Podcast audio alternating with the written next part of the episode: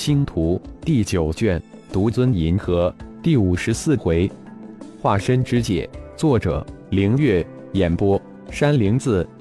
星矢飞临这颗命名为磐石星的大气之中，超脑扫描整个星球，建立三维全息星球模型。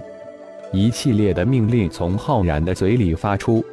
几个小时后，超脑的声音响起：“报道主人，磐石星三维实境全息星球模型建立完成，是否展现？”“嗯，最大展现。”浩然轻声吩咐道。从高空可以看到，磐石星的建设已经比具规模，不愧是九大家族之一。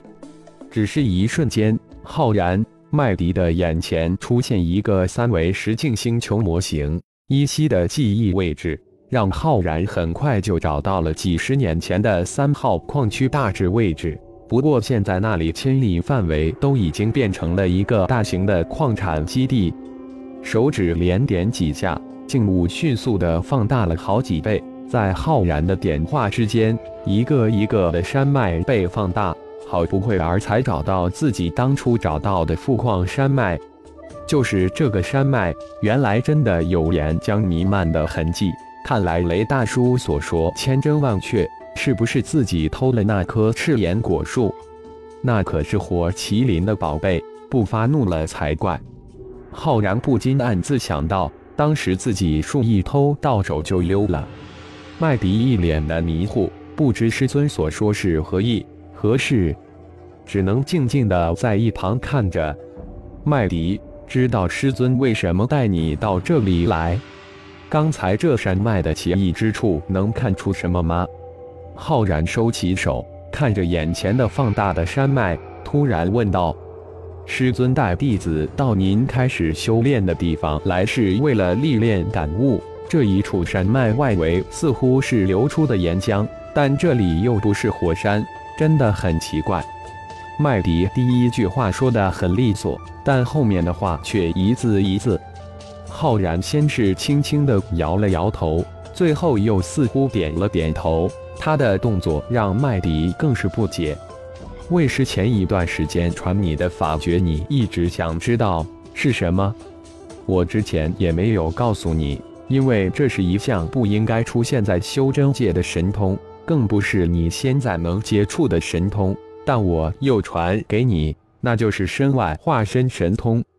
师尊，什么是身外化身？师尊如此郑重，让麦迪大是震惊。简单点。就是让你具有二条命，身外化身，如其说是顶级神通，还不如说是让你修炼成功第二个自己。光网上传出的黑暗教廷潘多拉星域二号星的血魔，也就是那个已经修炼至人形的血麒麟，就是师尊修炼的身外化身。换句话说，血魔也就是师尊，我懂吗？浩然简单的解释了一下身外化身。啊。那血魔是师尊您，您不是在这里吗？麦迪巨惊，没想到那震惊整个大银河的血麒麟妖怪是师尊，他一时真转不过弯来。那是为师的第二条命，是另一个为师，就像是一份资料复制了一份一样，身外化身就是复制的那份，原资料就是为师本人。这只是一个简单的比喻，今后你会慢慢明白的。师尊，身外化身是不是战宠一样的存在？麦迪最后不由得想到战宠。战宠是战宠，身外化身是另一个你。你这么理解吧。为师传给的化身诀，就是将你的灵魂分裂一部分来，分裂出的灵魂去吞噬掉另外一个生物的灵魂，然后让分裂出的这部分灵魂成为你灵魂的副本。而被你吞噬灵魂的生物就是你另一个身躯，这处身躯可以与你本体合二为一，又能从本体中分离出来。浩然再次解释道：“啊！”麦迪张大的嘴，直接悲剧了。这已经超出了他的修真认知。身外化身都需要有巨大无比的修炼潜质，或者说，身外化身是非常强大的生物。而为师知道这里就有一个非常适合修炼成身外化身的强大个体。浩然微微一笑：“这小子是什么？”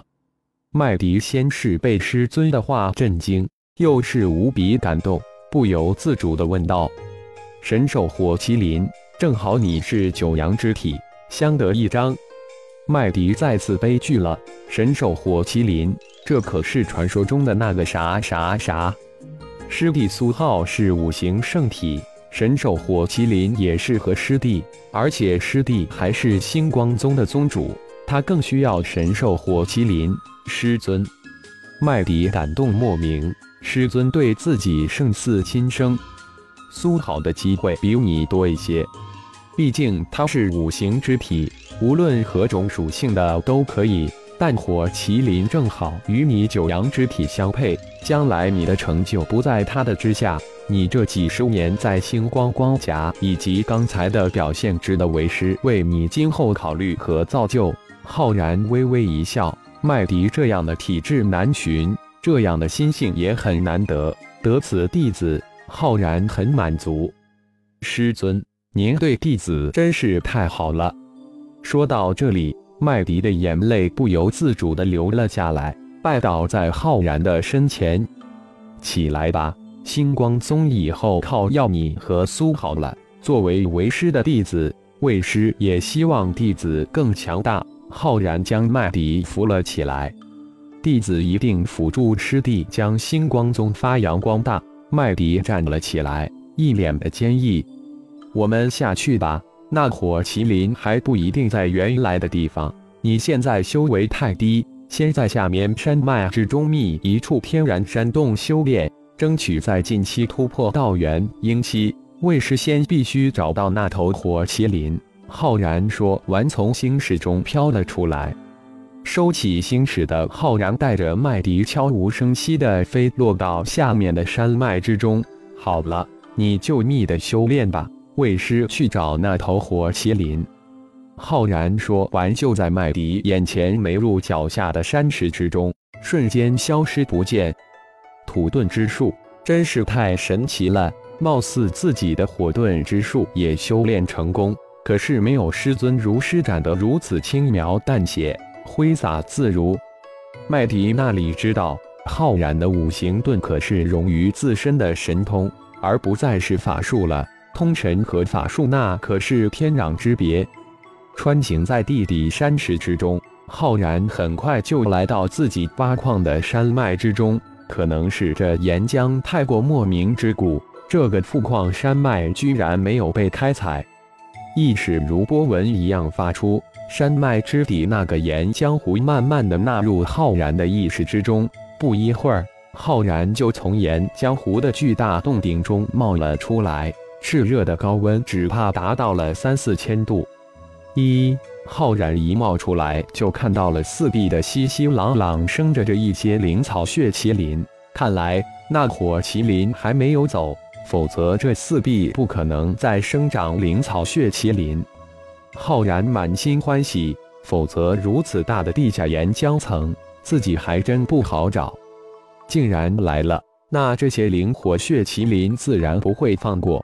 浩然毫不客气，将四周的灵草血麒麟一扫而尽，将四壁的灵草收入炼神塔的灵草空间之后，浩然落在了岩浆湖的湖心小岛之上，看着炽热翻腾的岩浆，突然心念一动，一枚一米高度的蛋出现在面前。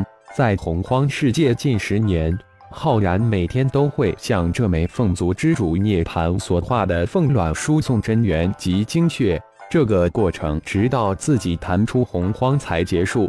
不过隔三差五，浩然还是会滴几滴精血。看到这岩浆，浩然将凤卵照了出来，又滴了一滴精血，将凤卵放入岩浆湖中。凤卵一入岩浆湖，浩然的意识就扫描到巨大的火灵之力疯狂地涌入凤卵之中。不愧是凤卵，以这种吸取速度。相信用不了多久，自己又要多一个女儿了，而且还是凤族之主，就叫凤舞吧，正好组成“龙飞凤舞”一词。浩然一阵大汗，暗笑着自己是否着魔了。抛开这个念头，浩然思索着是守株待兔，还是进入岩浆寻找。